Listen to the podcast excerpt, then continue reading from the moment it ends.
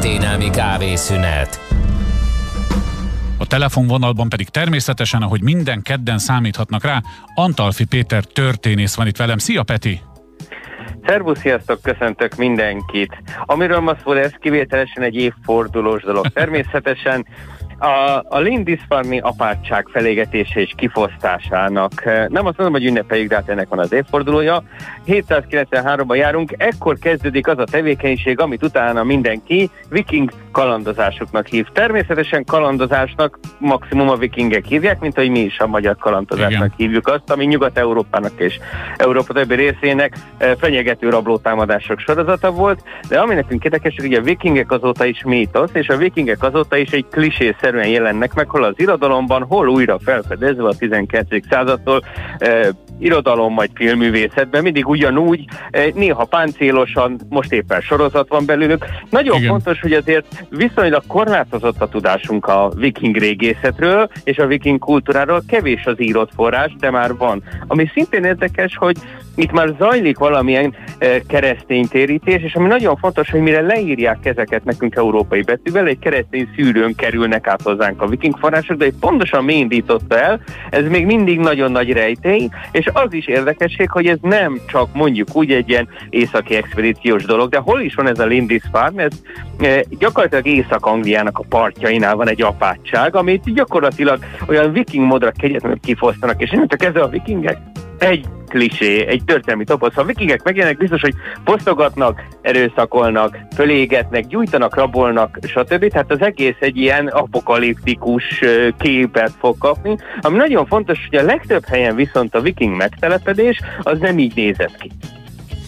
Bocsánat, hogy a szabadba vágok, egy pillanatra csak tegyük helyre a dolgot, hát ha a kedves hallgatónak elment a füle mellett, ugye 1000 nélküli 793-ról beszélünk, tehát egy nagyon régi sztoriról, tehát nem 1700, hanem simán 793. Nyugodtan folytas tovább, csak ezt szerettem volna tisztába tenni, hogy tudjuk, hogy itt tényleg egy régi sztoriról van szó. A történet sokkal régebbi, mint a középkorunk természetesen. 1793-ban már nincsenek vikingek, és az utódállamok se. Érdekes, hogy a vikingek tehát megtelepednek, és gyakorlatilag államépítő tevékenységet is folytatnak. Az egy érdekesség, hogy szintén, hogy Svédországból, Norvégiából, vagy éppen Dániából jönnek-e, ezekkel egymással versengő rabló csapatok voltak, de ahol lehetett, valójában bázisokat építettek ki. Az egy dolog, hogy tudjuk, hogy Normandia valójában az övék, tehát a normannok, akik egyébként Hódító Vilmossal majd átmennek a Szász-Angliába is, az nem egy új vállalkozás, mert előtte északi származású király is volt Angliában természetesen, tehát ők már betéve ismerték azt, hogy mit akarnak Angliában és merre akarnak menni. Az nem Hódító Vilmos ötlete volt, hogy nézzük meg, mi van a szigeteken. Nagyjából tudták, hogy mikor kell lecsapni és miért, és miért mennek pontosan. Ez az egész normann száz dolog, amit aztán Walter Scott az Ivanhoe-ban megírt, annak a történeti realitása csak ennyi. De Normandia, tehát a szövék megtelepednek. Ugyanez igaz Szicíliában is,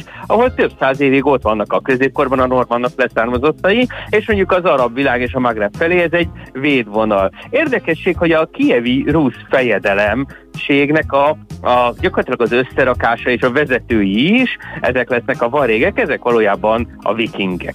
Tehát igazából itt tőlünk keletre is megtaláljuk a vikingeket és a varégeket aztán, de tőlünk keletre lévő 19-20. századi nemzetépítés és nemzeti ébredés során a nemzeti történetírás során újra előveszik, tehát a nemzeti történetírásnál ezeket a kik voltunk, honnan jöttünk és kik vagyunk mi, ezek rendőrendre hol pozitív, hol negatív előjellel előkerülnek, tehát vikingeket találunk Magyarországtól nem csak északra, hanem keletre is a középkorban. Azért szögezzük le, hogy ez mai szemmel így meghallgatva és füllel meghallgatva nem tűnik olyan nagy dolognak, de ekkora területeket, hát fogalmazzunk így, bebarangolni és benománkodni abban az időben, ez nem volt kis teljesítmény, hiszen itt több ezer kilométerekről beszélünk, nem?